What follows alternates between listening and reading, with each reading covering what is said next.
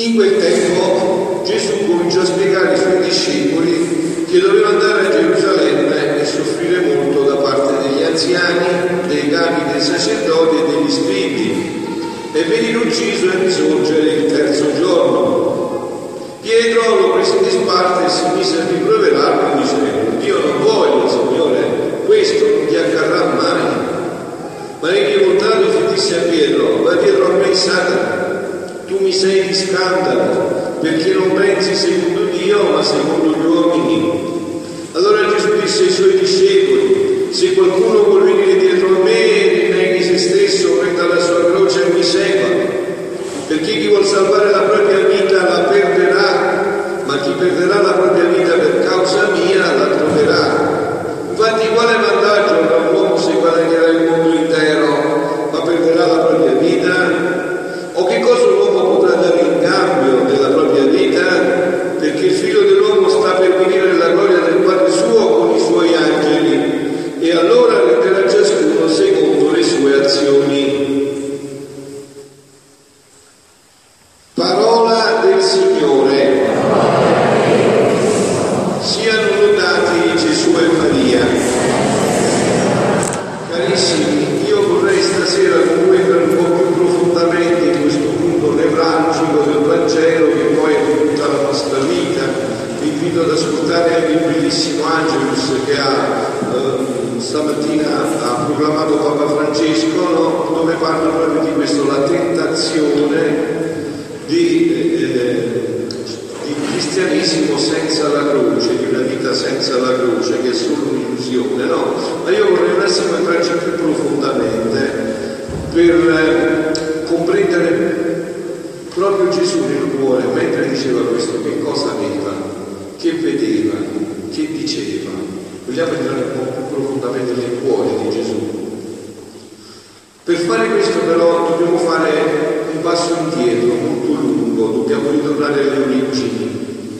Voi avete sentito che cosa abbiamo proclamato nella preghiera di Bolletta. Noi ho letto la prima preghiera di Bolletta che voi avete sul foglietto, in genere proclamo sempre la seconda, no?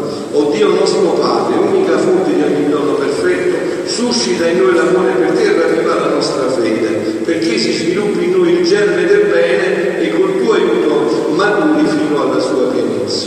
Allora, noi siamo stati creati con un germe dentro, un seme, che doveva portare felicità, gioia, pace. Così siamo stati creati, con questo germe dentro, che si doveva sviluppare per raggiungere la pienezza, no? Allora, per capire questo bisogna comprendere bene due cose elementari. Che cos'è la libertà? Noi siamo stati creati liberi. La libertà che cos'è? Non è fare quello che a noi piace, quello è libertinaggio e ti conduce alla rovina. La libertà è l'uomo che si è fissato nel bene, fa sempre il bene, solo il bene, esclusivamente il bene. Eh? Quindi Dio è solamente libero, non può mai fare il male. La libertà è questa vita fissata nel bene. Quando noi siamo stati creati, siamo stati creati con libero arbitrio, cioè una libertà non ancora perfetta, perfezionabile, perché se fossimo stati creati con una libertà perfetta saremmo stati creati determinati. Non avremmo avuto la libertà. È facile, è facile, che è importantissimo, no? Allora, essendo stati creati in questo modo, noi dovevamo sviluppare questo germe per portarlo alla pienezza. Fatti immagine e somiglianza di Dio, creatore, dovevamo diventare Dio per partecipazione. Quindi questo è il progetto di Dio nell'umanità.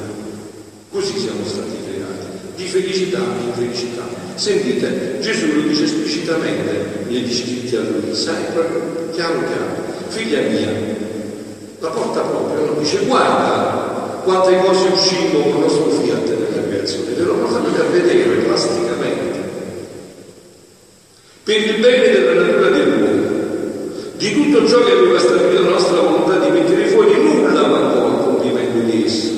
Ora, come fu stabilito tutto ciò che doveva uscire nella creazione, e nulla mancò al nostro appello, sole, le stelle, la luna, tutto quello che vedete, nulla mancò all'appello. Così fu stabilito ciò che doveva uscire per il bene delle anime, come di fatti uscimmo, ma furono tante cose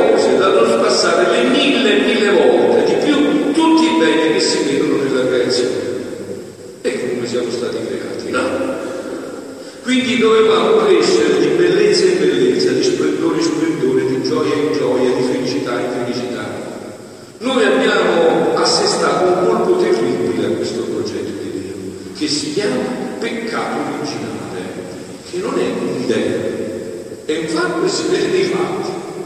Peccato originale e originante. Stato l'origine dei peccati, stato l'origine del principio di ogni peccato e origina tutti i peccati. In questa ferita quasi mortale che noi abbiamo inserito nel piano di Dio non c'è la possibilità di recupero se non che Dio si facesse uomo e venisse a morire sulla croce per la sua creatura. Non c'era un'altra strada e Dio l'ha percorsa fino in fondo, a ottenere la dovere il suo compito, lo ha fatto fino in fondo. Alla luce di questo adesso potete comprendere perché Gesù è così chiaro con Pietro e stasera con me non deve la disaccia. Questo non l'ha detto ai frati e suore, ai preti e alle monache, l'ha detto a tutti, compreso i frati e suore e preti e monache, l'ha detto a tutti. Chi vuol venire dietro me prenda la sua croce e rinneghi se stesso. Cioè che cosa significa questo? Questo non è un appello alla tristezza, voi non poi stasera andate di qua pensando che questo sia un questo è un appello alla gioia, a dire volete ritornare in quella gioia in cui io vi ho creato, ci volete davvero ritornare e non vi fate prendere in giro, non c'è un'altra strada se non questa, non vi fate ragionare, non c'è un'altra possibilità se non questa, la possibilità dell'uomo che rinnega se stesso, rinuncia a se stesso per ritornare in quel, posto, in quel progetto di origine meraviglioso in cui Dio ci aveva creato. Anche questo adesso, eh, seguiamo un attimo attraverso quello che Gesù continua a dire a Luisa su questo punto, no? Gli dice Gesù, ora quante cose ci sono nella mia volontà che io avevo stabilito e volevo dare alle creature? Ma non posso darle, devono venire nel regno di esse per riceverle. Rinnega te stesso e vieni in quella gioia, ma non posso dartela se non fai questa operazione, perché non, non, non la accoglieresti e ti spiacerebbe, non potresti portarne il peso. E come la natura umana mai potrebbe prendere parte ai beni della creazione se non volesse vivere sotto il cielo, né avere posto sulla terra, dove le cose da me create le fanno con una pusillanima, se non viene a vivere sotto il cielo del mio volere, in mezzo ai beni che la nostra paterna bontà mise fuori per felicitarlo, per abbellirlo, per arricchirlo, mai potrà prendere parte a questi beni. Avete capito che cosa sta dicendo Gesù a Pietro e a noi? Ci sta dicendo questo. E guardate oggi un mondo come questo di confusione, vi voglio bene, voglio che dalle mie sante messe uscite con idee chiarissime, non c'è un'altra strada. Vi volete fare ingannare se pensate un cristianesimo che non passa attraverso la croce. Vi volete fare ingannare e vi farete ingannare se pensate che ci sia un'altra possibilità. Però Gesù ha dato un avviso chiaro, ma Pietro, preso dalla paura della croce, non ha sentito bene, come succede sempre a noi. Appena sentiamo la parola croce ci paupiamo e non sentiamo bene la croce. Gesù ha detto eh, e il figlio dell'uomo deve patire, soffrire molto da parte degli anziani, dei capi sacerdoti, viene ucciso, finito qua. No, state a leggere.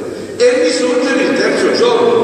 Quindi la croce eh, non è l'ultima parola, è penultima, anche se obbligatoria, ma è penultima. L'ultima parola è l'esplosione della gioia della risurrezione.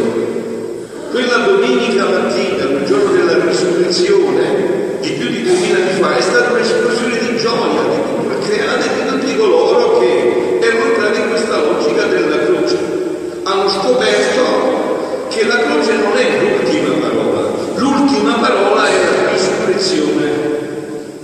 Quindi questo annuncio è un annuncio vero di gioia vera che non inganna, non è l'annuncio ingannevole del mondo che ti promette una falsa gioia e delle false luci con il regista dietro che si chiama Satana. Non è questa gioia, la falsa gioia e la falsa luce, è la vera gioia e la vera luce, e ha una strada obbligatoria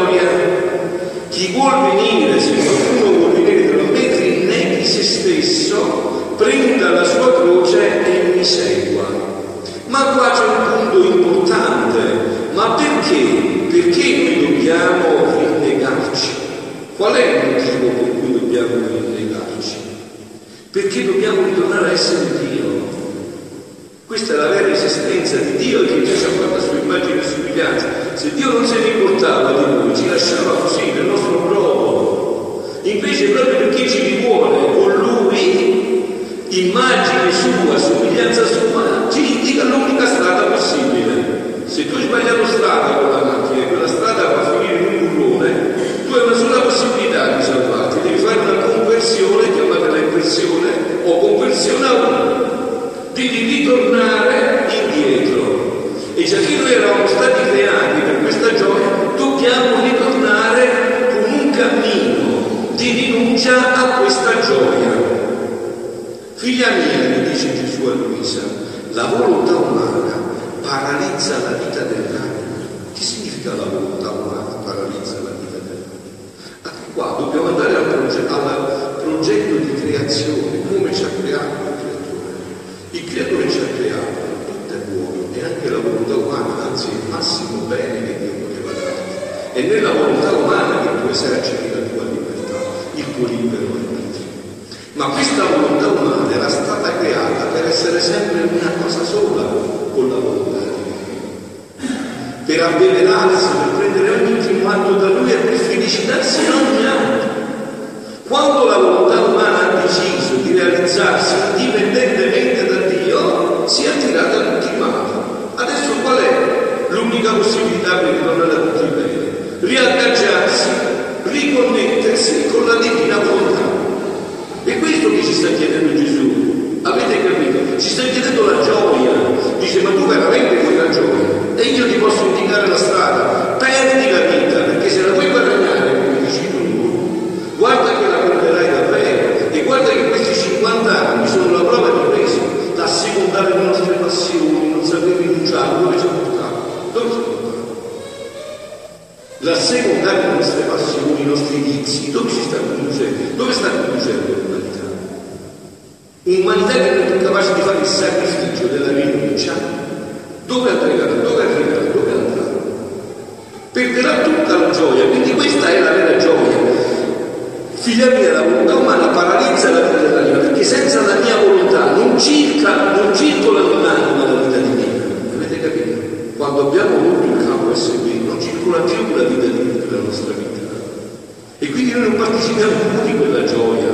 Ecco che cosa sta dicendo Gesù. Volete riconnettervi con me per farvi circolare di nuovo la vita divina e riempirvi di gioia in quella gioia in cui che Dio vi ha creato e vi voglio riportare?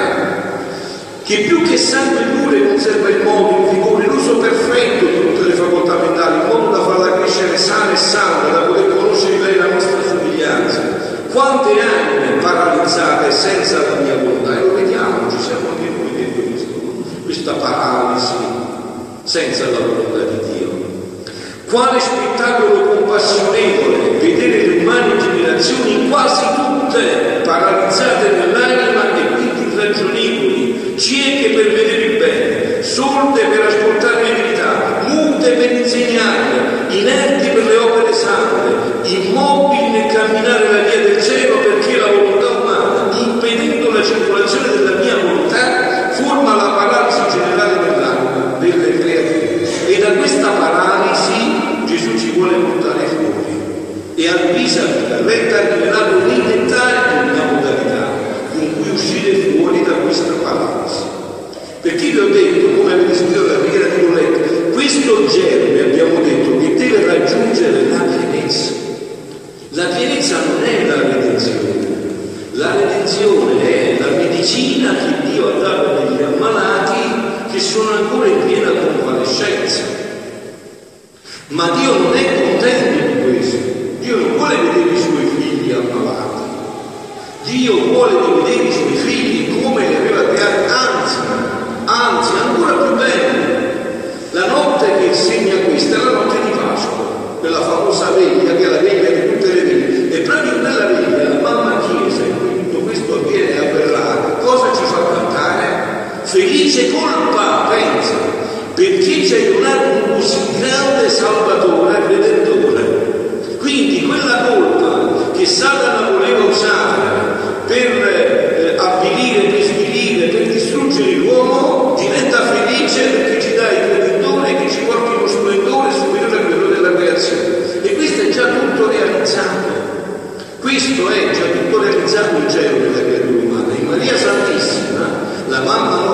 tutto realizzato. Lei ha realizzato in pieno tutto questo e già quindi lei non desidera altro che i suoi figli si rimettano in questo progetto di amore. Vi ho detto tante volte, questo è lo scopo per cui la Madonna viene a invitare i suoi figli, ti vuole riportare quello splendore della creazione. Allora adesso ditemi, figli miei, cari miei, se voi vedeste il Vangelo da questo punto di vista, e questo è il punto di vista giusto, questo è il cuore di Gesù, il cuore di un papà che anela, che brama, che brucia, che arde dal desiderio di rivedersi i suoi figli pieni di gioia. È stanco Gesù di vederci nelle depressioni, negli abbattimenti, è stanco di vederci come le galline che peccano a terra, ci ha fatto pelare arboli che spaziano in orizzonti infiniti, che puntano il sole, il cielo, è stanco, vuole vedere il cielo. Ditemi voi, se voi vedete questo, e questo è il cuore di Gesù, capite che questa parola del Vangelo stasera ci deve riempire di gioia e ci deve, eh, ci deve far uscire con la chiarezza che abbiamo incontrato la strada giusta per ritornare a quello splendore, e che non dobbiamo più tergiversare, e che non può venire un picco bambino qualsiasi a raggirarci e dirci che c'è un'altra possibilità. Non c'è. Se il maestro ci ha detto che questa è l'unica strada, questa è l'unica strada. Quindi anche nelle vostre teste non deve entrare più confusione, non potete pensare che c'è un'altra possibilità di fuori di questa.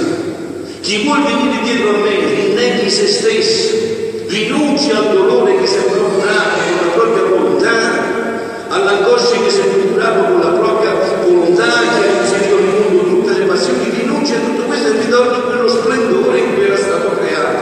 E questo è il capolavoro. Succede chi? Chi non farebbero le creature se sapessero che c'è un rimedio che per regolarizzare la circolazione del sangue?